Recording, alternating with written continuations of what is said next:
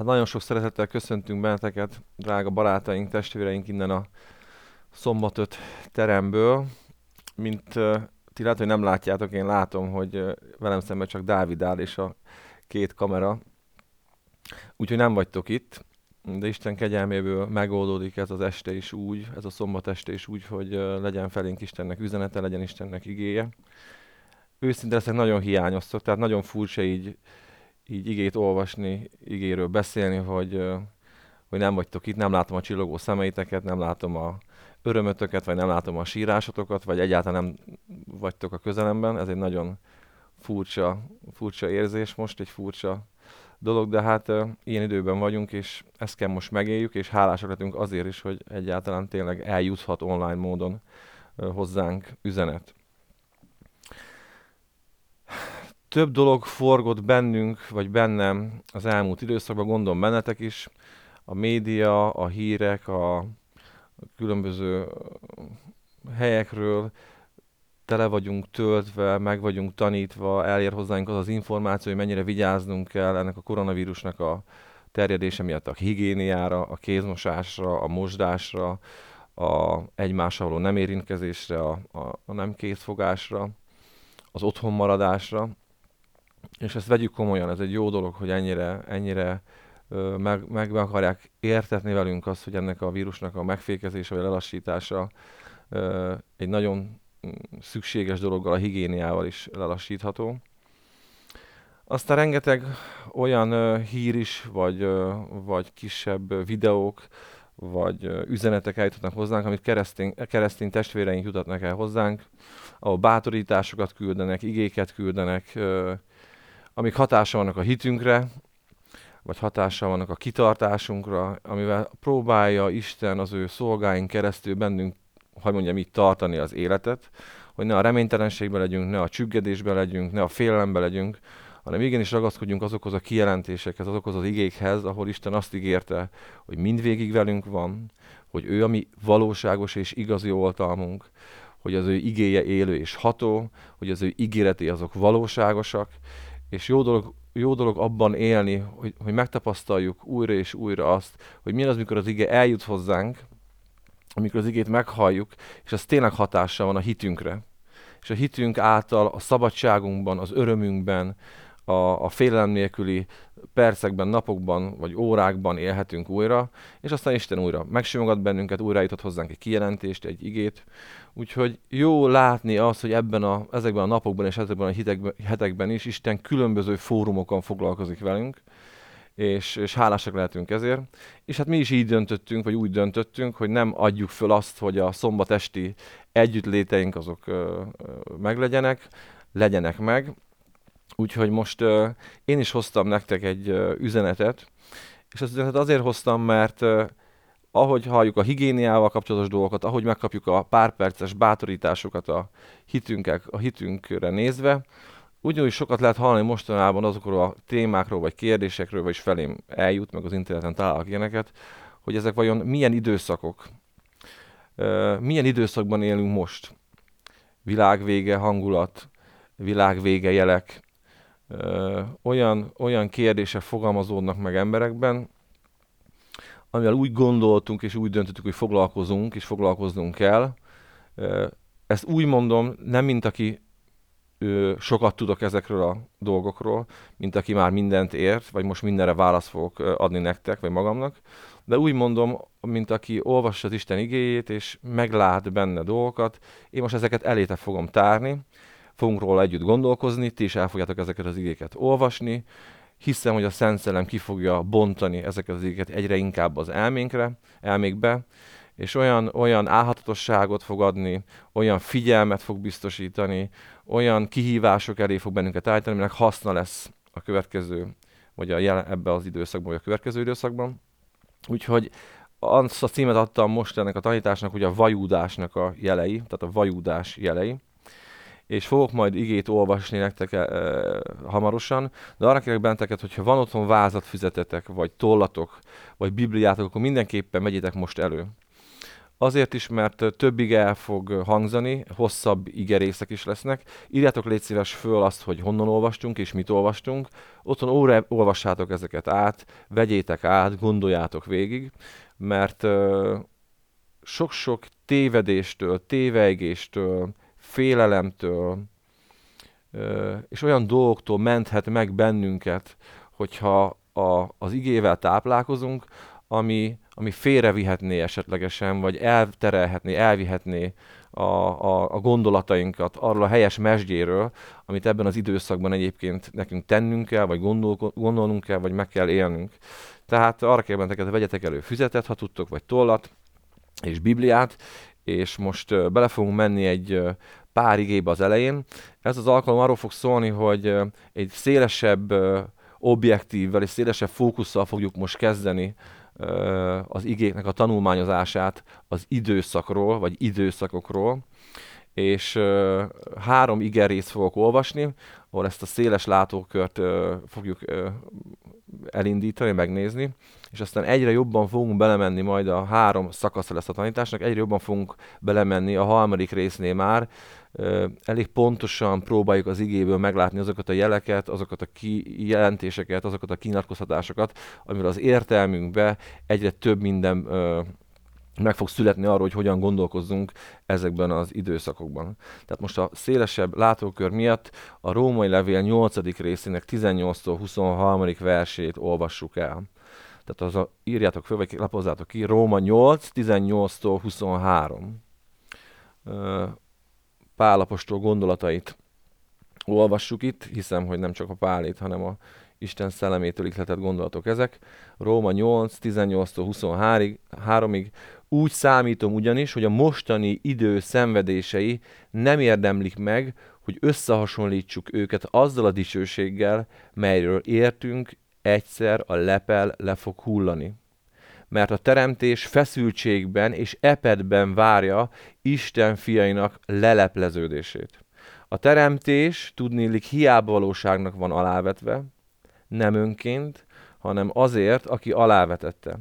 Azzal a nekünk adott reménységgel, hogy a maga a teremtés is meg fog szabadulni a romlandóság rabszolgaságából, és átjut az Isten fiainak dicsőséges szabadságába. Tudjuk ugyanis, hogy az egész teremtés mostanában együtt sóhajtozik és együtt vajúdik. Sőt, nem csak ők, hanem mi, a szellem zsengének birtokos, birtokosai, mi magunk is sóhajtozunk, mert a fiúvá fogadtatást várjuk, azaz testünknek megváltását. Ezt írja Pál. Aztán a Máté evangóliában 24.3-tól 8-ig fogok olvasni. Itt az Úr Jézusnak egy kijelentése, mondani valója van, de az üzenet első lényeges pontjához kapcsolódik ez a, ez a kijelentés is. Később az Máté Evangélium 24, 3-tól 8-ig, hogyha gondoljátok, írjátok le, vagy keressétek majd ki. Tehát Máté 24, 3-tól 8-ig. Mikor később az olajfák hegyén ült, hozzámentek a tanítványai, magukban is megkérdezték. Mondd meg nekünk, mikor történnek meg ezek, és mi lesz a te megérkezésednek, és a kor befejeződésének jele. Ez fontos rész, már erre ki fogunk térni hogy mikor fejeződik be a kor, és mivel fejeződik be a kor. Hát már hagyd mondjam itt az elején el, hogy nekünk a kor befejezte a keresztényeknek, akik újjá vagyunk születve, akiket Isten újjá teremtett, akik meg vagyunk mentve, az Úr Jézusnak a második visszajövetelével lesz vége a korszakunknak. De nem mindenkinek lesz így.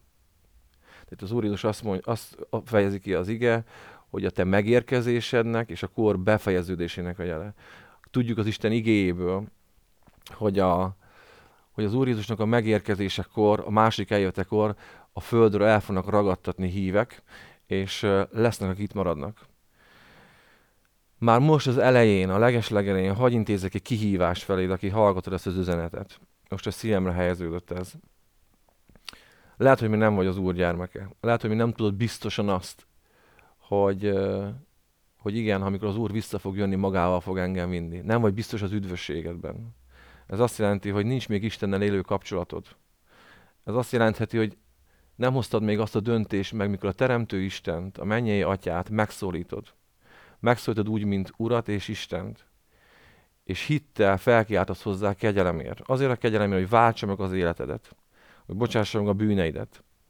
Bocsássa meg neked azt, hogy te Isten nélkül éltél eddig. Adjon neked egy új életet, egy olyan életet, ami az életnek a teljessége. Amikor a lelkedben lévő űr már nem Isten nélkül való, amikor az az űr már Istennel van betöltve. Amikor abban az életben élhetsz, amire Isten téged teremtett hogy a kegyelem érvényesüljön az életedben. Ha nem vagy még ebben a döntésedben, nem hoztad még ezt a döntést meg, én arra kérek, hogy úgy figyeld ma este ezt az ige hirdetést, ezt a, ezeket az igéket, hogy gondold végig azt, hogy biztonságban van-e neked az életed. És ha arra találsz majd jutni, hogy meg kell erősítsd a szövetséget Istennel, vagy arra találsz jutni, hogy neked nincs is még szövetséged Istennel, akkor kélek ne tétovázz. A végén fogunk majd imádkozni, fogunk majd, foglak majd vezetni titeket egy imádságba, de hallgass úgy ezt az imádságot, hallgass úgy ezt a, a szolgálatot, hogy ez ne csak egy érdekes, utolsó idők, világvég üzenet legyen, hanem ez rólad is szól. Ez rólad szól. Ez nem tőlünk független téma, ez rólad szól és rólam szól. Tehát negyedik verstől így folytatódik, Jézus így válaszolt nekik, vigyázzatok, hogy valaki el ne tévejítsen benneteket. Ezzel kezdi. Mert sokan jönnek majd az én nevemmel, és ezt mondják, én vagyok a felkent, és ezzel sokakat el fognak téveíteni. Háborúkról, háborús hírekről is kell majd hallanatok. Vigyázzatok, meg ne riadjatok. Ezeknek meg kell lenniük, de velük még nem jön el a vég mert nemzet nemzet ellen és királyság királyság ellen fog felkelni, helyenként éhínségek és földindulások lesznek, és a nyolcadik vers, ami fontos most nekünk, mindezzel azonban csak kezdődnek a vajúdás fájdalmai. És az 1 Tesszalonika 5-öt is olvassuk föl, tehát az első Tesszalonikai levél 5. Eh, fejezetéből az első három verset, az időtartamok és az időpontok felől pedig nem szükséges nektek írnunk testvéreink. Hiszen magatok is pontosan tudjátok, hogy az úrnapja úgy jön el, mint tolvaj szokott éjjel. Olyankor, amikor azt beszélik majd békesség, biztonság, hirtelen tör rájuk a veszedelem, mint ahogyan fájdalom tör a terhes asszonyra, és nem menekülhetnek. De ezt a három igét azért hoztam nektek, mert mind a három igében fellelhető egy azonosság. Lehet, hogy már most ott a helyeteken, az ájtatotokban meg is láttátok ezt az igékből, hogy mi ez az azonosság. Én most segítek, mert ebbe fogunk most tovább menni. Itt, itt a terhes, a szülő, a vajúdó asszony képével él mind a három esetben az ige. És ez azért fontos dolog, mert ahogy Pálapostól kezdte a, a római levélben, ezt meg kell értsük. Tehát a világnak a folyása, a világnak a történése nagyon összehasonlítható egy terhes asszonyhoz, akinek elkezd a pocakjában nőni a baba, és a végén már egyre feszültebb ez a helyzet, egyre többször sóhajtozik, nem sokan meg fog történni a szülés, egyre kényelmetlenebb az élet, egyre kényelmetlenebb a mozgás, sok mindenre vigyáznia kell, és aztán eljön az a pillanat, amikor már jönnek azok a görcsök, azok a fájdalmak, amiket vajúdásnak hívnak, az már nagyon jelző, hogy közel van a szülés, de még nem a szülés. Nekem a, volt részem ebben, nekem a feleségem terhességét nyilván végigkísértem, meg a vajúdását is, meg a szülését is, és ennek van egy lefolyása. Van egy, van egy hosszabb szakasz, amikor az embernek gömbölyödik a pocakja, van egy olyan szakasz, amikor már, már közel van a vajúdás, még nem vajúdás, aztán beleérkezünk a vajúdásba, és a vajúdás ugye az egy, ez egy fájdalmas időszak. Egy fájdalmas, igen, időszak. Az elején ritkábban jönnek fájdalmak, nem is annyira nagy, mély fájdalmak, ahogy Anita nekem ezeket elmondta, és aztán egyre inkább sűrűsödnek azok a fájdalmak, egyre erőteljesebbek azok a fájdalmak, ez látszik a, a, a terhes anyukáknak a, az arcán, az egész testükön, és tudják, hogy nem sokára itt van a szülésnek az ideje, és egyszer csak elérkezik, mint egy szempillantás, vagy eljön annak, a, a, annak az ideje, annak a pillanata, amikor beindul a szülés, és megtörténik a szülés. Tehát egy folyamatról beszél. Mind a három felolvasott igében egy folyamatról olvasunk, amire szeretném felhívni legelőször a figyelmeteket. Ez a nagy fókusz. Az, ami a világban történik, az még egyszer mondom, egy szüléshez hasonlít. Nem egyből a születés jön. Lesz, lesz vagy van a vajúdásnak időszaka és akkor a vajúdás időszaka van, ennek, a Pál azt mondja, ennek meg kell lennie. Ugyanis a teremtett világ, minden, ami teremtett, a teremtett világ, az állatok, az emberek, valamiért belünk Istentől kaptuk, belénk van építve az, hogy várjuk annak a teljességét, annak a megszületését, annak az eljövetelét, ahol már nincsen fájdalom, ahol nincsen halál, ahol nincsen háborúság, ahol nincsen elmúlás, ahol nincs romlandóság, hanem máshol mondja az ige, hogy a romlandót elnyeli az, ami állandó, ami élő, ami örökkévaló. Lehet, hogy ez nem tudatos emberekben. Nyilván keresztény emberekben, hív emberekben, akik már megértették a kinyilatkoztatásból, hogy ez meg fog történni, ez nálunk tudatos, és várjuk valaminek a végét, várjuk azt, hogy ennek a vajudásnak vége legyen, és meg legyen váltva tökéletesen a testünk, és találkozunk a mi megváltónkkal, és jöjjön el az Úr Jézus Krisztus, és legyünk vele. Ezt mi keresztények így valljuk, így hisszük, nagyon jól tesszük, és hadd tegyek egy zárójelet, ugye, hiszed azt, hogy az Úr vissza fog jönni. Ugye komolyan veszed azt, hogy Isten egyszer meg, Isten meg fog nyitni az eget, és ki, meg fog rajta jelenni az ő fia, az ő angyalaival. Ez fontos ehhez a témához, hogy komolyan vegyük azt, mint hogy Isten elküldte az ő fiát 2000 évvel ezelőtt Izraelbe, és megjelent, mint megváltó, mint messiás, ugyanúgy meg fog jelenni az idők végén, és meg fog jelenni az Urunk újra dicsőségben az ő szent angyalaival azért, hogy magá, magá, magához ragadjon bennünket. Tehát vágyjuk, mi keresztények tudatosan várjuk. De van, akinek tudat alatt van ez a vágya. Valaki lehet, hogy nem is fogalmazza meg magában, de ott azt mondja Isten, igen, ott van mindenkiben az a vágy, hogy történjen valami olyan, ami a teljességre visz. Nem akarunk meghalni, nem akarunk betegek lenni, nem akarunk szenvedni, nem akarunk kínlódni. Szeretnénk abban a teljességben élni, ami, amit Isten elkészített. Tehát van ez a fajta folyamat, van ez a fajta vajudás, hogy az erem, egész teremtett világ, a környezet, a természet, az állatok, az emberek, a hívők, a hitetlenek, megyünk bele, é, járunk abban a folyamatban, élünk abban a folyamatban, a világ is, hogy egyre közelebb kerülünk ahhoz, egyre közelebb kerülünk ahhoz, és vágyjuk a lelkünk mélyén azt, hogy Istennel legyen egy találkozásunk, hogy, hogy, hogy legyen egy, egy, egy megoldás mindenre, hogy legyen teljes az életünk. Van ez a fajta. Aztán az Úr Jézus a Máté evangéliumában ö, is figyelmeztet bennünket, és tanít bennünket arra, hogy igen, lesznek dolgok, meg fogunk látni jeleket. Itt most háborúkról beszélt, üldözésekről beszélt, téveigésekről beszélt. Azt mondja, lesznek jelek, amiből értsétek majd meg, hogy egy időszak kezdődött el. Értsétek majd meg, hogy egy időszak kezdődött el. De ez a vajúságnak csak a fájdalmainak a kezdete. Ez csak a kezdet. Azt hiszem az Úr Jézus, kedves híveim, kedves testvéreim, drága megváltottjaim, ha elkezditek látni a jeleket, ne rémüljetek meg, mert ez valaminek a kezdete. És nyilván máshol figyelmeztet bennünket maga az Úr Jézus is arra, és majd olvassuk ma ezt a, azt az igét is, hogy azért legyünk értelmes tájékozódók. Tehát legyünk olyan emberek, akik értelmesen figyeljük a jeleket, ne legyünk könnyelműek, ne legyünk figyelmetlenek, ne legyünk felelőtlenek. Azt mondja, hogy mint hogy a fügefán látjuk, hogy hamarosan termés fog hozni, mi is azért figyeljünk a dolgokra, és ne vegyük fél, fél, félvállal könnyelműen azokat a dolgokat, amit Isten akar, hogy megértsünk. Isten nem pánikot akar kelteni. Isten nem félelmet akar kelteni. Isten tanítani akar bennünket, hogy akár a vajúdás idejében, akár a vajúdásnak az egyre sűrűbb fájdalmai közepében, a szüléshez közel, de megértsük azt, hogy ő vissza fog jönni.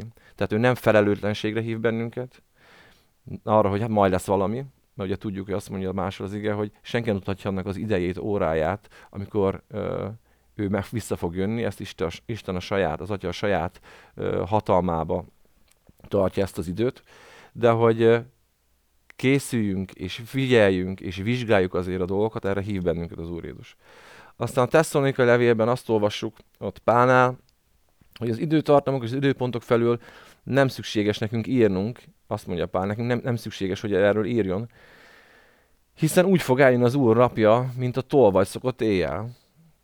Olyankor, amikor azt beszélik, majd békesség és biztonság, hirtelen tör rájuk a veszedelem, mint ahogy fájdalom tör a terhes asszonyra, és nem menekülhetnek. Hát ez egy érdekes dolog, Ugye eddig azt olvastuk az Úr Jézusnak a, a proféciájából, ö, azt vettük át, azt olvastuk el, hogy azért lesznek jelek amiből lehet következtetni, hogy a vajúdásnak a, a, a stádiumába értünk, majd olvasok később, lesznek élek, amikor azt lehet látni már, hogy közel van a szülés, de mégis azt mondja Pál, hogy ez az időszak olyan lesz, hogy sokan azt fogják mondani, hogy békesség és biztonság. Az Úr másodjára úgy beszél, mint Noé napjaiban. Az emberek ettek, ittak, házasodtak, férhez mentek, és azt gondolták, semmi nem történik. Mit kell nekünk ebből össze, megállapítanunk, össze, meg, meg, megnéznünk? Az, hogy a gyertyának a két végét égetjük. Az, hogy szellemi szinten is, és fizikai szinten is, természeti szinten is pusztítunk valamit, pusztítjuk a környezetünket, lehet, hogy pusztítjuk a világot, pusztítjuk a szelleméletünket. Tehát gyak, abban gyakoroljuk magunkat, ami a vége felé sietteti ezt az egészet, a világot, az életünket. Egyrészt azt látjuk, hogy vágyjuk azt, ami teljes, vágyjuk azt, ami dicsőséges, vágyjuk azt, ami békés, vágyjuk azt, ami gyógyult, de másrészt azt lehet látni, hogy az ember mégis abban gyakorolja magát, telve önzőségekkel, kapzsisággal, nyerészkedéssel, azt is mondja az Isten hogy a szeretet sokakban meghidegül. Tehát azt az életmódot éljük, azt a tékozlást éljük, azt a, azt a szeretetlen életet éljük, amiben egyre inkább azt építsük, hogy ennek vége legyen. Tehát, hogyha összefoglalom, akkor azt mondom nektek, hogy a Mák 13-ban az Úr Jézus a vajudás természetéről úgy beszél, mint a, a, a terhes nőknek a szülés előtti időszakáról, amikor fájdalmakat, görcsöket élnek át, de még ez nem a szülési ö, fájdalom. Ö, itt azt hangsúlyozza, hogy meg kell élnünk dolgokat addig, meg fogunk élni dolgokat addig, amíg a szülés az új visszajövetele meg nem fog történni, sűrűbb, de egyre sűrűbb, egyre intenzív, intenzívebb fájdalmakkal, görcsökkel fog ez lefolyni. Pál azt mondja, hogy úgy fog eljönni, mint a, a tolvaj. Ennek a summája, ezt a kettőt összefésük, a summája ennek az, hogy lesznek emberek, akik meg fogják szokni a szülési, vagy a vajudási fájdalmakat. Tehát újra mondom, lesznek emberek, akik meg fogják szokni a vajúdásnak a fájdalmait. És mint Noé napjaiban egyre közömbössé, közönyesebbé válnak arra, hogy mi folyik körülöttük. Meg fognak lepődni. Úgy fogja őket érinteni az Úrnak a visszajövetele, a dolgoknak a, a vége, hogy szinte nem is gondolták volna, hogy ez van. Milyen érdekes. Egyik oldalról beszél az ige arról, az Úr Jézus beszél arról, hogy egyre inkább meg fognak sokosodni jelek. Egyre inkább meg fog, megérthetővé válik az, hogy az idő elközelget. Másrészt azt mondja az ige, és az kettő együtt él, hogy mégis lesznek emberek, sokan lesznek emberek, akik az egészen semmit nem foglalkoznak.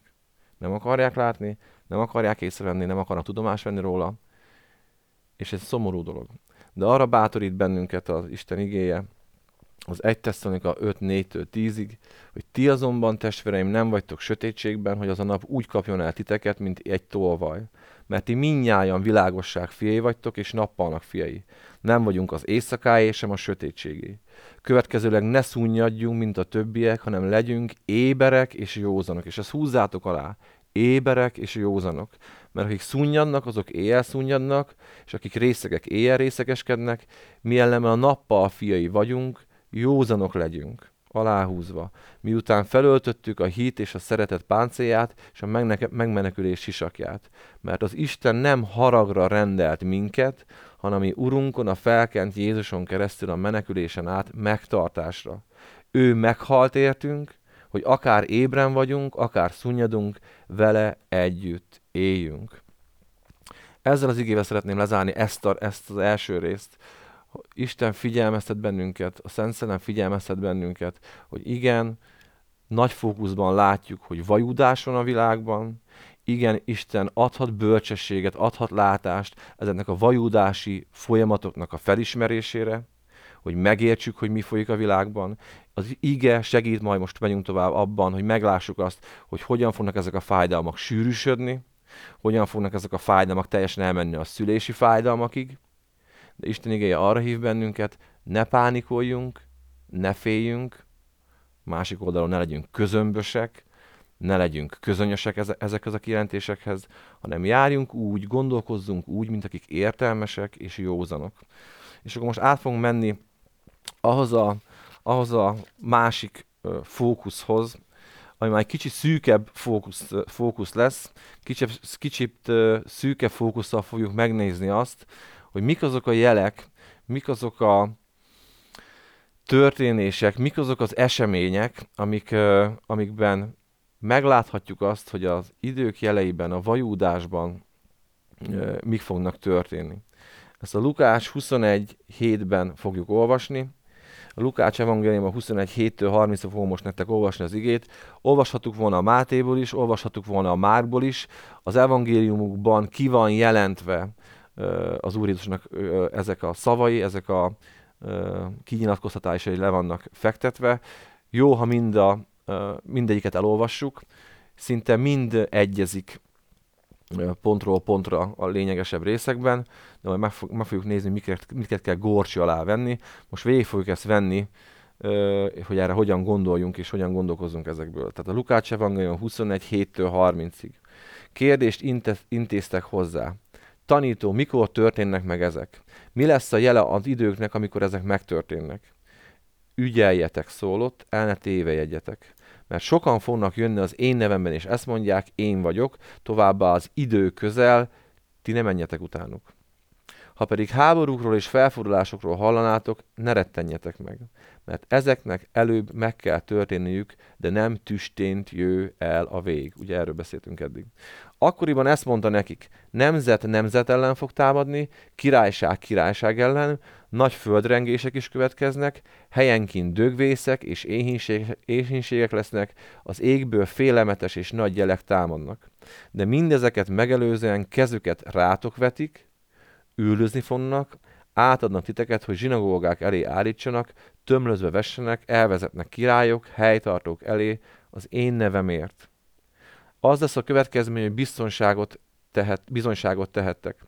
Tökétek hát el a szívetekben, hogy védelmetekről nem fogtok előre gondot viselni, mert én olyan szájat és bölcsességet adok nektek, amelyeket egy ellenfeletek sem lesz képes ellene állni, vagy ellene mondani. Szüleitek, testvéreitek, rokonaitok és barátaitok fognak elárulni titeket, és közületeket egyesek meg fognak ölni. Mindenki gyűlölni fog titeket az én nevemért. Fejetekről mégis egy hajszál sem fog elveszni álhatatosságotokkal fogjátok megszerezni lelketeket. Ha azonban azt látnátok, hogy Jeruzsálemet tábor veszi körül, akkor ismerjétek fel, hogy elpusztulása közel van. Akkor majd akik Judában lesznek, fussanak a hegyekbe, akik a városban lesznek, távozzanak belőle. Akik a mezőn lesznek, ne menjenek a városba. Mert az igazságszolgáltatás napjai lesznek azok, amikor minden beteljesedik, amik megirattak. Jaj lesz azokban a napokban a terhes és szoptató asszonyoknak, mert erős kényszer ül akkor a földön, és harag sújtja majd ezt a népet. Kard éle által hullanak el, és az összes nemzetek közé fogságra viszik őket. Jeruzsálemet a nemzetek fogják tapodni, míg csak a nemzetekre kiszabott időszak el nem telnek. Ezután jelek fognak támadni a napon, holdon és csillagokon, a, föld olyan, a földön olyan szorongás ül majd a nemzetekre, mint amilyen a zúgó és hánykodó tengeren érzett bizonytalanság. Az emberek a lelküket lehelik majd ki attól a félelemtől és annak várásától, ami még a föld lakóira jön. Mert az ég hatalmai meg fognak rendülni, és akkor meg fogják látni az emberfiát, ami nagy hatalommal és dicsőséggel felhőben megérkezik. Amikor azután ezek megke- megkezdődnek, egyenesedjetek ki, és emeljétek fel fejeteket, mivel megváltásotok közel lesz. Példázatot is mondott nekik, nézzetek meg a fügefát, meg az összes fákat. Ha azt látjátok, hogy levelek hajtanak, magatoktól felismerhetitek, hogy az aratás már közel. Na hát ez az a fókusz, ami arról a időszakról szól, amit vajúdásnak hívnak. Ez nem három és fél év, ez nem hét év, ez egy olyan időszak, amikor az Isten népe észreveheti azt, fölismerheti azt, hogy már egy olyan utolsó idő, időszaka van a világnak, ahol ezek a jelekből érthető az, hogy valami készül.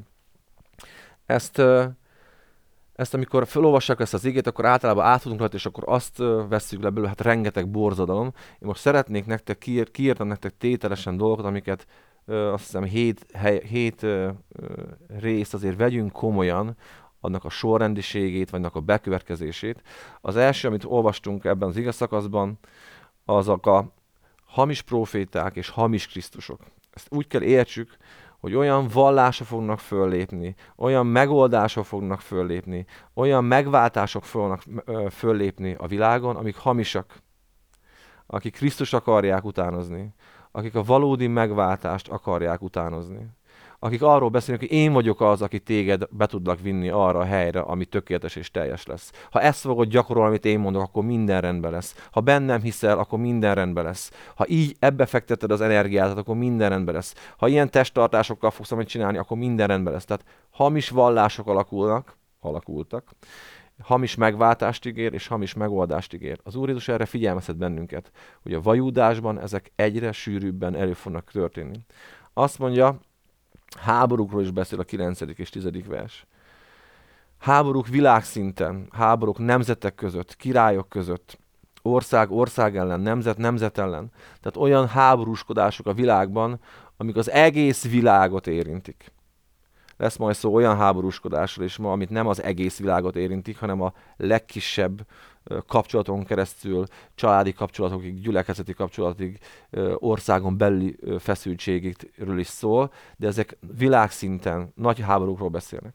Aztán beszél természeti katasztrófákról, földrengés, cunamik, beszél éhínségekről. És itt megint megjegyezném azt, hogy ez nem arról szól, hogy egy-két ember szegény egy országban, nem arról szól, hogy egyébként nagyjából minden rendben van, de egy-két, egy-két embernek a sorsa gyenge, ezért ő, ő sűrűn éhes, és neki segítség van szüksége. Itt arról profétál az Úr, hogy olyan éhínségek fognak megjelenni országokban, nemzetekben, városokban, amik nagyszámú és tömeges éhínséget jelentenek. Beszél arról, hogy égi jelenségek lesznek az égben, olyan dolgokra fogunk ráfigyelni, olyan dolgoktól fogunk esetleg megijedni, vagy félni, vagy ö, bizalmat fektetni bele, vagy megoldást várni tőle, amik ö, hamisak, amik nem, ö, nem biztos, hogy a, a javunkat szolgálják. Aztán beszél keresztény üldözésről nagy számban. Itt megint nem arról van szó, hogy egy-két keresztényt ö, támadás éri, vagy sajnos egy-két testvérünk meghal, hanem itt megint arról van szó, hogy nagy számmal fog betelni azoknak a megölt testvéreinknek a száma, akik mátírok lettek az Úrért, akiket a hitük miatt, Krisztus miatt ö, üldöztek és öltek meg. Aztán ö, beszél arról a gyűlölködésről, arról a szeretetnek a meghidegeléséről, ami köztünk emberek köz zajlik. Sokszor ok nélkül. Az ember önzővé válik, az ember egoistává lesz, az ember csak magával foglalkozik, és olyan, olyan gyűlölködések alakulhat neki olyan helyeken is, ahol az ember abszolút nem várná. És amire fölfigyel, amire fölhív bennünket az ige, most szeretnék egy kicsit megállni, itt a 20. versnél figyelmeztet erre, máshol ezt úgy hívja, más evangélium úgy van lejegyezve, hogy figyeljetek arra, amikor a pusztító utálatosság meg fog jelenni. Itt Dánielt idézi, Dánielnek a proféciáját ö, említi. De mindenképpen látnunk kell azt, az evangéliumból kiderül az, hogyha szeretnénk érteni az időknek a jeleit, ha nekünk valamit igazából figyelemmel kell kísérnünk az Izraelnek a sorsa, Izraelnek az élete, Izraelnek az alakulása.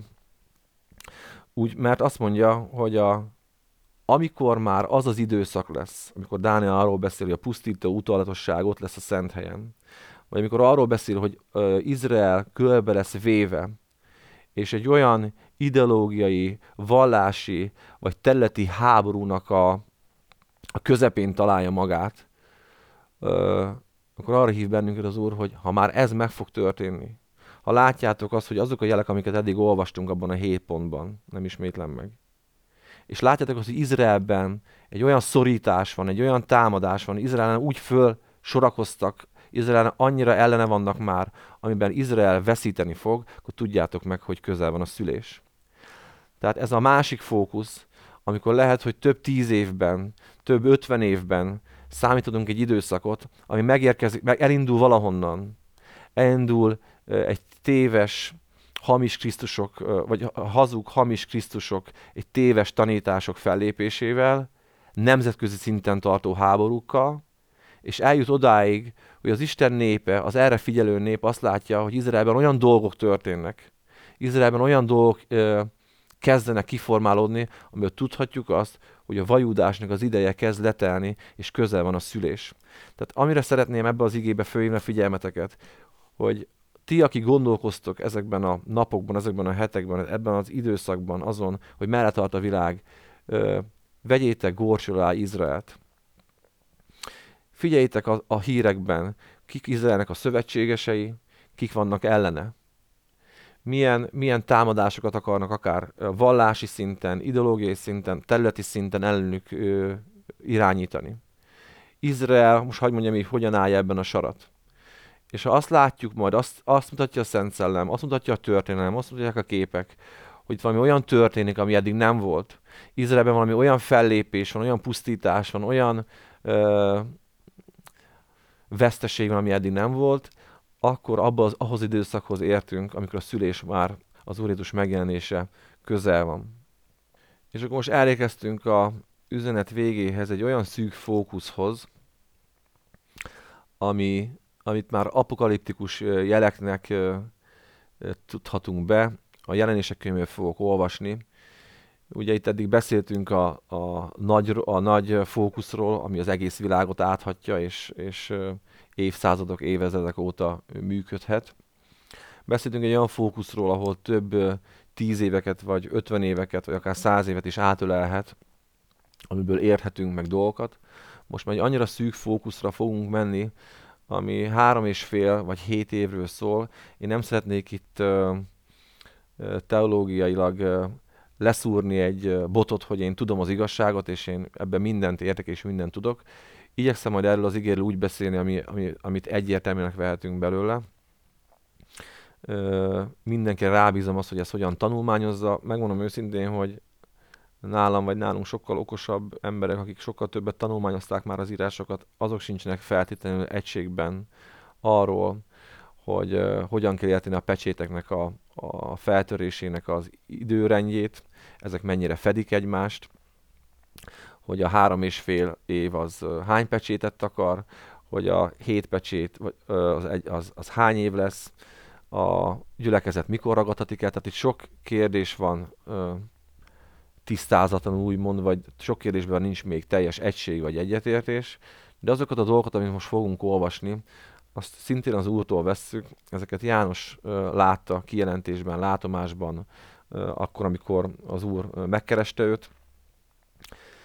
Ezek jelek lesznek, ezek, ezek szellemi kijelentések lesznek, ezek sokszor úgy tűnhet, hogy túl misztifikált jelenségek, túl misztifikált jelek, amiből nem tudunk egyértelműen olvasni, valóban olyan dolgokról fogunk olvasni, lovakról fogunk olvasni, lovasokról fogunk olvasni, és olyan természet fölötti dolgokról fogunk olvasni, ami, ami nem egyértelmű, nem, úgy tűnhet, hogy nem egyértelmű, úgy tűnhet, hogy homályos, viszont ezek mögött a képek mögött, ezek mögött a látások mögött igenis nagyon egyértelmű ö, gyakorlati megnyilvánulások vannak a Földön. Tehát egyrésztről a képek lehet, hogy misztikumnak tűnnek, mert szellemiek, mert ezek szellemi kijelentések, de azt, amit ez a Földön eredményez, az teljesen gyakorlati.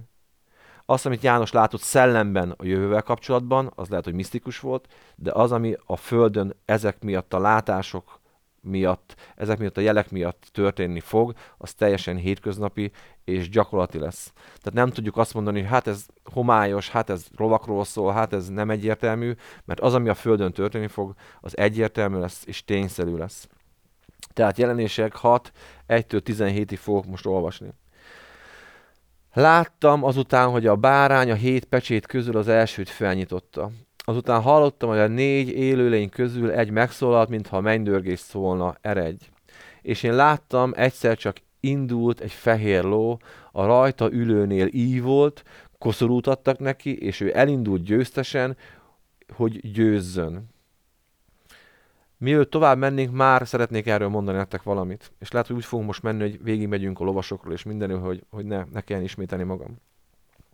Ebben sem egyeznek meg a teológusok látásai, ebben sem egyértelmű a, a látás, a kinyilatkoztatás, hogy az első lovas kit takar, az első pecsét feltörése mögött kinek az elindulása mm, van. Elmondom mind a kettőt, jó? És akkor majd gondolkoztok rajta, vagy imádkoztok érte. Az egyik látás, az egyik kinyilatkoztatás, az egyik magyarázat erre az ígér az, hogy ez az Úr Jézusról szól, és ez az az időszak, amikor az Úr Jézus elindul, kimegy a, a világban, és mindenütt hirdeti az evangéliumot. Ez az, a, ez az annak a nagy evangelizációnak a, a képe, jele, történésének a, az elindulása, amit az Úr Jézus másról azt mondja, hogy akkor jön el a vég, amikor mindenütt hirdetetni fog az evangélium. Tehát sok testvérünk azt mondja, hogy ez az első lovasnak az elindulása, ez az, hogy azhoz az időszakhoz ért a világ, ahol mindenütt hirdetetni fog az evangélium, az Úr Jézus lóra ült, elindult, hogy győztesen ö, győzzön, és mindenütt, mind, nem lesz a földnek olyan zege zuga, ahol az evangélium nem fog hirdetetni. Legyen így, és ámen. Ez meg fog történni egyébként, ez történik egyébként, és ez, az, ez a evangelizálás, az folyik a világban, úgyhogy abszurd lehet ez is. A másik látás az az, amikor uh, uh, itt a lovas csak hasonló, csak uh, hasonlít magához az Úr Jézushoz, de nem a szájából, ki jön, nem a szájából jön ki éles kard, hanem ív ívan, ív ívan nála, és erre arra utalnak uh, teológusok, hogy ez, ez az uh, Izmaelnek a fiai, tehát ez az iszlám állam, vagy az iszlám uh, terjedésének a, a, a gyakorlata lesz, tehát egy olyan időszaknak a, a kezdete lesz ez, ahol az iszlám hitre való térítés nagy erőkkel fog újra ö, működni, tehát az, ebben az időszakban, ebben a utolsó időszakban, tényleg a legeslegutolsó időszakban meg fog jelenni az a fajta iszlamizálás, az a fajta iszlám hittérítés, ami, ami győzelmet akar aratni az egész világ fölött. Tehát amikor a első lóról beszélünk, amikor az első lót olvassuk, ha, ha, ha meghallgatjuk a véleményeket, akkor ez a két vélemény mindenféleképpen el fog hangozni. Hogy ez az első jele annak, hogy beleértünk abba az utolsó hitem szerint három és fél évbe, abba az apokaliptikus időszakba, aminek ekkor en már ebben a vajudás időszakban meg kell történnie. Aztán a második pecsét, és most hallgassátok ezt úgy, vagy olvassátok úgy, hogy ezek sűrűn lesznek egymás után. Olykor lehet, hogy fedik is egymást, de ezek nagyon sűrűn, mondom, a három és fél évbe kell ezeknek beleférni. Elindul a második pecsét feltörés, és jön a következő ö, ö, olyan dolog, aminek meg kell történnie ö, az utolsó ö, időben, a szülés előtt. A második pecsétet hallottam, hogy a második esz, élőny ezt mondja, eregy, és elindult egy második tűzvölösról. A rajta ülnek elrendelték, hogy vegye el a földről a békességet, hogy egymást öljék. Azután nagy kardot adtak neki. Az előbb utaltam nektek arra, hogy a a kicsit nagyobb fókusz, amikor néztük a vajudási időt, ott nemzet nemzet ellen támad, és ország ország ellen támad, tehát világszinten lesznek olyan, vagy voltak, vagy vannak olyan háborúk, amiben, amiben nagy világméretű, országméretű háborúságok történtek. Én azt gondolom, én úgy látom, hogy mikor a tűzvölösről elindul, az nem feltétlenül csak arról szól, hogy olyan háború történik, ami egy nagy Mm, nagy, nagy horderejű háború, hanem azt, azt látom, úgy hiszem, úgy gondolom, hogy itt arról a dologról van szó, hogy te meg én ne, is, ne jöjjünk egymás, egymással. De arról az összeférhetetlenségről van itt szó, amit ö, akár nemzeten belül, egy országon belül, egy városon belül, egy falun belül, egy gyülekezeten belül, egy családon belül ö, tapasztaltunk meg, ami az elvite, elviselhetetlenség, ahol egymást öljük. Ahol a saját, lehet, hogy hittestvéreinket öljük meg a, az eszménk miatt. Ami esetleg folyik Szíriában, hogy lassan elpusztul egy ország, és nem tudja senki, kinek van igaza, kinek nincs igaza, de, de ölik egymást. Ami történt Afrikában, vagy történik Afrikában, hogy, hogy egy törzs, vagy egy-egy törzs öli egymást, vagy egy fölkelő fölbiztosokat ö, a törzsén belül, hogy ölje meg a, a, a másik törzsbe valót. És amit történhet ö, civilizáltabb országokban, vagy helyeken is, ahol úgy állunk egymáshoz, úgy állunk esetleg a szüleinkhez, úgy állunk a kortársainkhoz, úgy állunk a hittestvéreinkhez, amiben békétlenség, háborúság és az egymás ölése van. És azt mondja a tűzölös ró, ezt fogja behozni, hogy akár nem vonom kétségbe világszinten is, de az élet minden szegmensén békétlenség, gyűlölködés és ölés történjen. Egy teljes összeférhetetlenség. És akkor azt mondja, amikor a harmadik pecsétet fölnyitotta, a harmadik élőlénytől ezt a szót hallottam. Eredj, és látám elindult egy fekete ló, a rajta ülő mérleget tartott a kezében. És azután egy szózatfélét hallottam, és a négy élőlény közül, hogy ezt mondta, a búzaliterje egy dénár, három liter árpát egy dénárért, az olajat és a bort ne bántsd itt gazdasági, mondhatom így, gazdasági válságról ír az Isten igéje, olyan gazdasági ö, válságról, olyan gazdasági problémákról itt az ige, ahol, amiben ö, én ezt úgy fogalmaztam meg magamnak, hogy egyre inkább szélsőségesé válik a gazdaság. Lehet, hogy tíz ember jakton ül, és lehet, hogy emellett tíz ország teljesen csődben van. Olyan gazdasági szélsőségek, egyik helyen éhezés van, és nincs vízük. Nincs tiszta vízük embereknek, nincs orvosuk, nincs gyógyszerük, nincs normális higiéniájuk, nincs párna a fejük alatt, és egy másik rétegben, egy kicsi szegmensen pedig óriási ö, dobzódás, tékozlás, felesleges dolgoknak a fölhalmozása, divat, ruha, bor, most ennek annak a jele, hogy a luxus dolgok. Tehát egyrészt van egy nagyon elős luxus, egy bizonyos szinten egy luxus, egy felesleges, egy harácsoló, egy nem helyén való gazdaság, és egy nagy részen, egy nagy százalékban pedig egy olyan szegénység, egy olyan gazdasági probléma, ami embereknek a megélhetését a, a minimum, a létminimum alatt való életet ö, ö, tudja csak biztosítani. És persze, most ha belegondolunk, erre megint azt tudjuk mondani, hát ez van, ez történik, tehát ha az ember olvassa a híreket és látja a híreket, hogy esetleg most mi folyik ö, ö, Dél-Amerikában, hogy országok mennek csődbe, és, és ö, értsetek jó, kenyérből nem esznek eleget, ez most sajnos valóság. De Afrikában nézünk, szintén valóság vannak felmérések arra, hogyha nem is csak a szélsőséges helyeket nézzük, mint Dél-Amerika vagy Afrika, ha azokat a valós számokat, adatokat nézzük meg, ami ma a világban folyik, és ki van pontosan mutatva, vagy körülbelül, de, de tényeken alapuló számítások vannak, akkor óriási százalékban van nélkülözés. Tehát mi kényelmes európaiak lehet, hogy azt gondoljuk, hogy ez egy normál állapot, amiben mi élünk, nagyon nem. Úgyhogy ez egy, ez egy jó kérdés, hogy, hogy ez a, ez a dolog, amit itt olvastunk, ez tud-e még, hogy meddig tud még, hova tud még, ö, ö, mondjam így, romolni, ö, ahogy, ahogy, ö, ahogy ezt itt olvastuk. Aztán a negyedik pecsétet fenyította, hallottam a negyedik élőlény hangját, eredj, és én láttam, elindult egy fakóló, a rajta ülnek neve a halál volt. A láthatatlan ország követte nyomon. Felhatalmazást adtak nekik a föld negyed része fölött, hogy pallossal, éhínséggel, dökhalállal és a föld fenevadjaival öljenek. Igen. És hát erre mondják most azt, hogy ebben az időszakban élhetünk most, sokan ab, ab, ezt az időszakot látják most, ahol a föld negyed része el fog pusztulni, és olyan, olyan, olyan krízist okozhat egy betegség, egy vírus, ami, a, ami a, ennek a igének a igazságát támaszthatja alá. Én nem tudom, nem tudom, hogy a, a negyedik pecsét lette fölnyitva.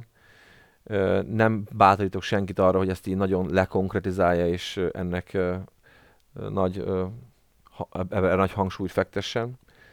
A lényeg az, hogy amikor a fakóló el fog szellemi szinten indulni, akkor a földünkön a földünk negyed része beteg lesz, éhes lesz, meg fognak halni, ezek járványoktól is, vírusoktól is lehetnek, és ezt úgy fogalmaztam meg magamnak, hogy hogy azok a bajok, amik elérhetik az embert, éhezés, járványok, betegség, fájdalmak, azok meg fognak jelenni, és nagyon sokan fognak ebbe belehalni, és nagyon sokan fognak szenvedni ettől.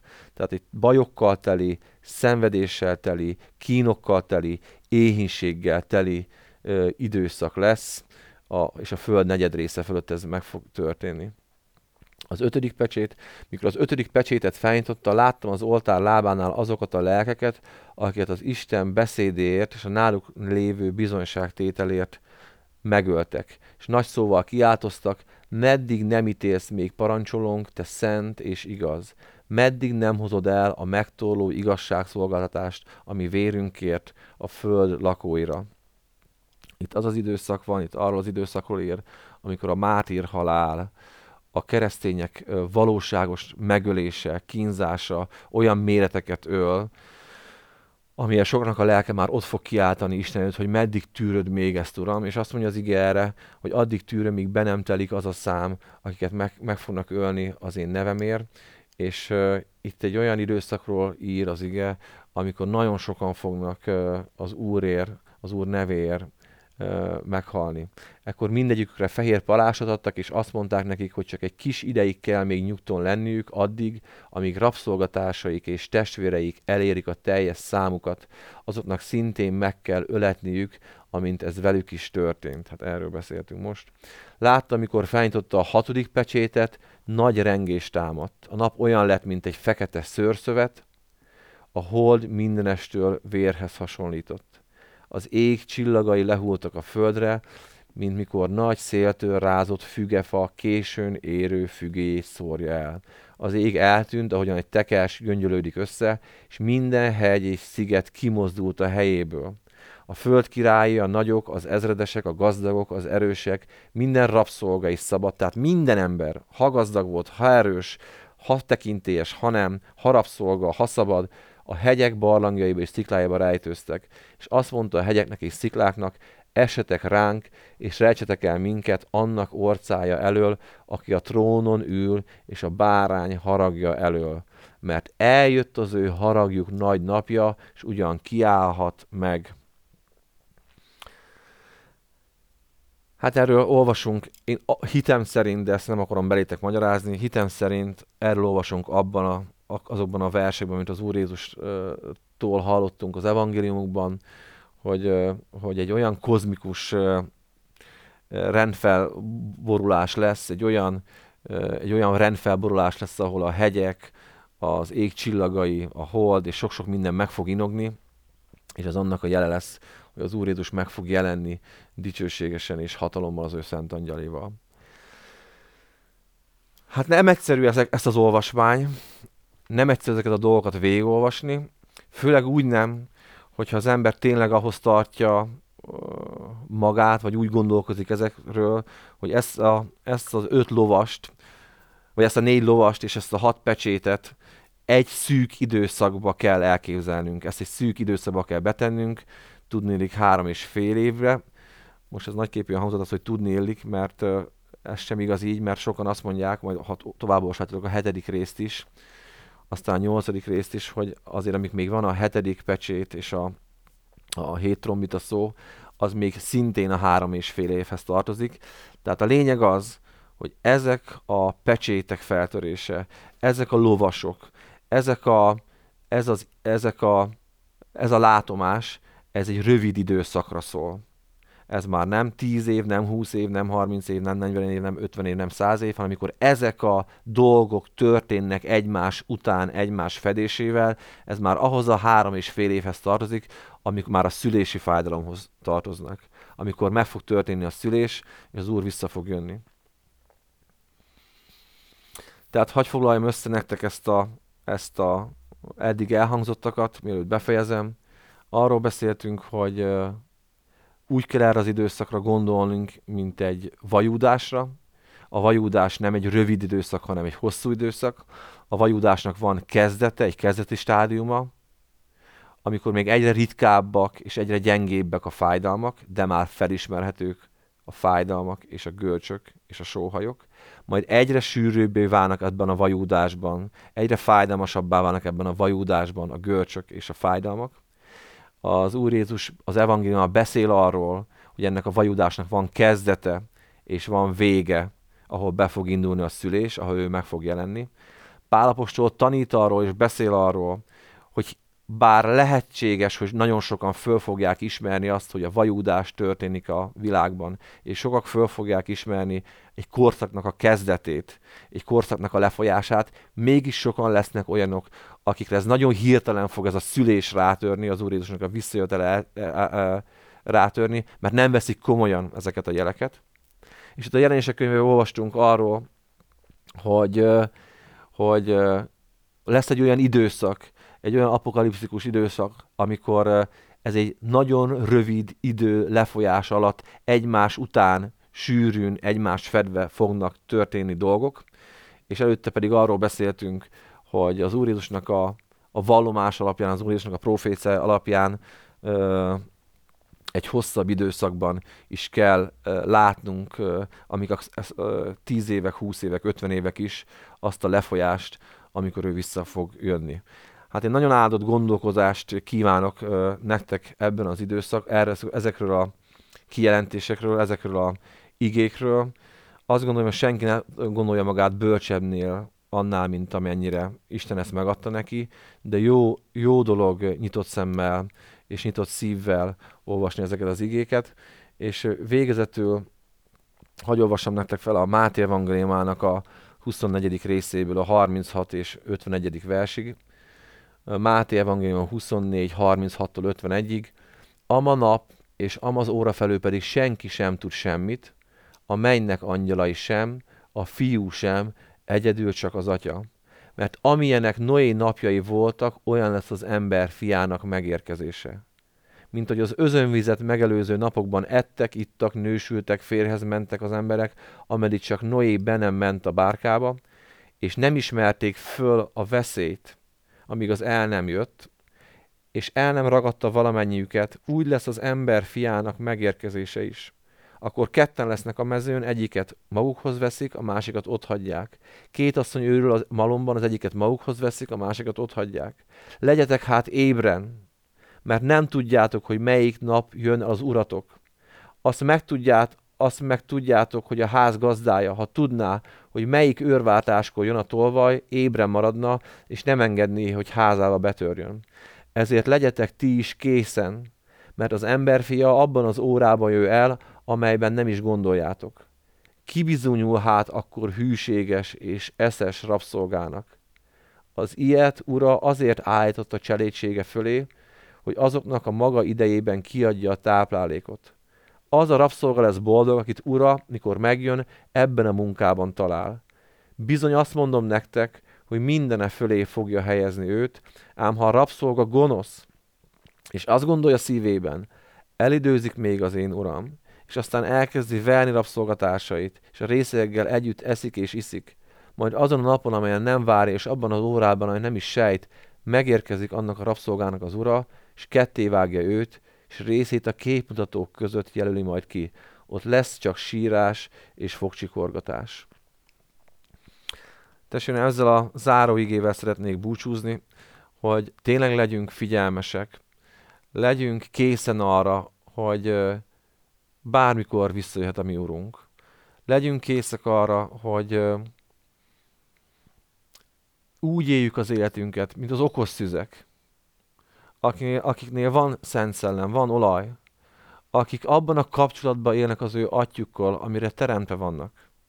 Tehát én csak arra bátorítalak benneteket és magamat is, hogy legyünk értelmesek. Értsük meg az időknek a jeleit. Ne keltsünk semmiféleképpen pánikot. Ne, ne legyen félelem bennünk, ugyanis ami elragadtatásunk, az idők vége nekünk egy csodálatos dolog lesz. Nem kell félni az Úrnak az eljöveteléktől. Ha készen van a szívünk, ha tiszta a szívünk, ha van világosság az életünkben, ha vesszük az Isten igéjét, ha táplálkozunk az Isten igéjével, ha közösségünk vagyunk az atyával, a fiúval, ha közösségben vagyunk egymással, ha bőven áradhat belénk és ránk a Szent Szellem, akkor nem kell félnünk. Azokban az időszakokban, ahol nyomorúság lesz, amikor koronavírus lesz, amikor üldözni fognak bennünket, amikor eljönnek azok a napok, azok a nem várt napok, azok a nem várt órák, amire, az, amire most lehet, hogy félve tekintünk, Isten meg fog bennünket erősíteni. Ott lesz velünk. Ő fog adni választ a szánkba, ő fog bennünket megtartani, és ne képzeljük el úgy, hogy mindenkinek meg kell halnia, mindenkinek bele kell menni valami nyomorúsába, kínlódásba. Én személy szerint hiszek abban, hogy kígyókon és skorpiókon tapodhatunk, és az ellenségnek minden erején. Hiszek az Istennek az ígéreteiben. Hiszek abban, hogy Istennek van minden fölött hatalma. Arra, hogy megőrizzen bennünket egy vírustól, hogy meggyógyítson bennünket egy vírusból, hogy megtartson bennünket a veszedelem idején, bízzunk Istennek az ígéreteiben. Ne legyünk hitetlenek, feladva minden ígéretet arra, hát mondván most már az utolsó idők vannak, bármi történhet, meghallgat, meghallhatunk, őrözni fognak bennünket, bármi megeshet, nem. Bízzunk Istennek az ígéreteiben. A hitünk ragaszkodjon Istennek a kijelentéseihez. Tudjuk azt, hogy ő van velünk, ő tartja számon az életünket, és akik az úréi, azok egyre figyelmesebben figyeljenek egymásra, figyeljenek az igére, és egyre jobban kérjék Istennek a jelenlétét az életük minden területére. És hagy mondjam el újra azt, amit az elején kezdtem, ha úgy hallgatod ezt, úgy hallgattad ezt a tanítást, úgy hallgattad ezt a, ezeket az igéket, hogy még nem vagy benne biztos, hogy te az úré vagy-e, hagy bátorítsanak arra, hogy ne legyen ez tovább így.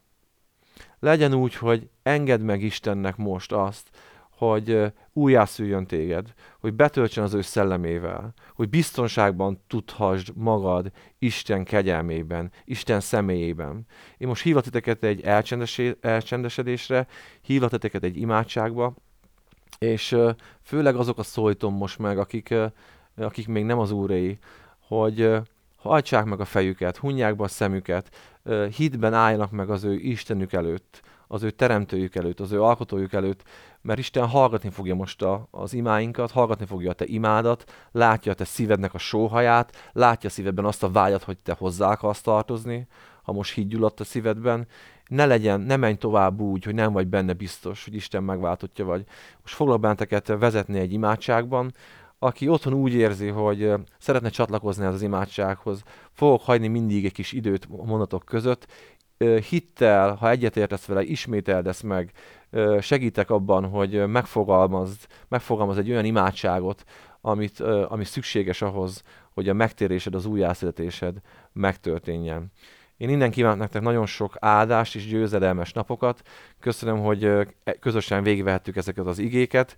Hiszem, hogy egyre többet fog Isten ezekből az igéből nekünk mutatni, és fogunk majd Facebookon jelezni, és különböző fórumokon arról, hogy mikor fogunk legközelebb ilyen formában találkozni. Azt is remélem, hogy mi hamarabb már fogunk személyesen is találkozni. Még egyszer nagyon sok áldást kívánok nektek, és hamarosan át tudunk majd kapcsolni a Facebookon és a YouTube csatornán egy dicsőítő házi alkalomra, ahol Csalók Laci testvérünk és Evelyn fog dicsőíteni, úgyhogy nagyon békés és áldott estét kívánok nektek, és áldott győzelmes napokat és hetegek a következőkig az Úr Jézus nevében. Isten áldjon menteket. És most imádkozzunk, hajtsuk meg a fejünket.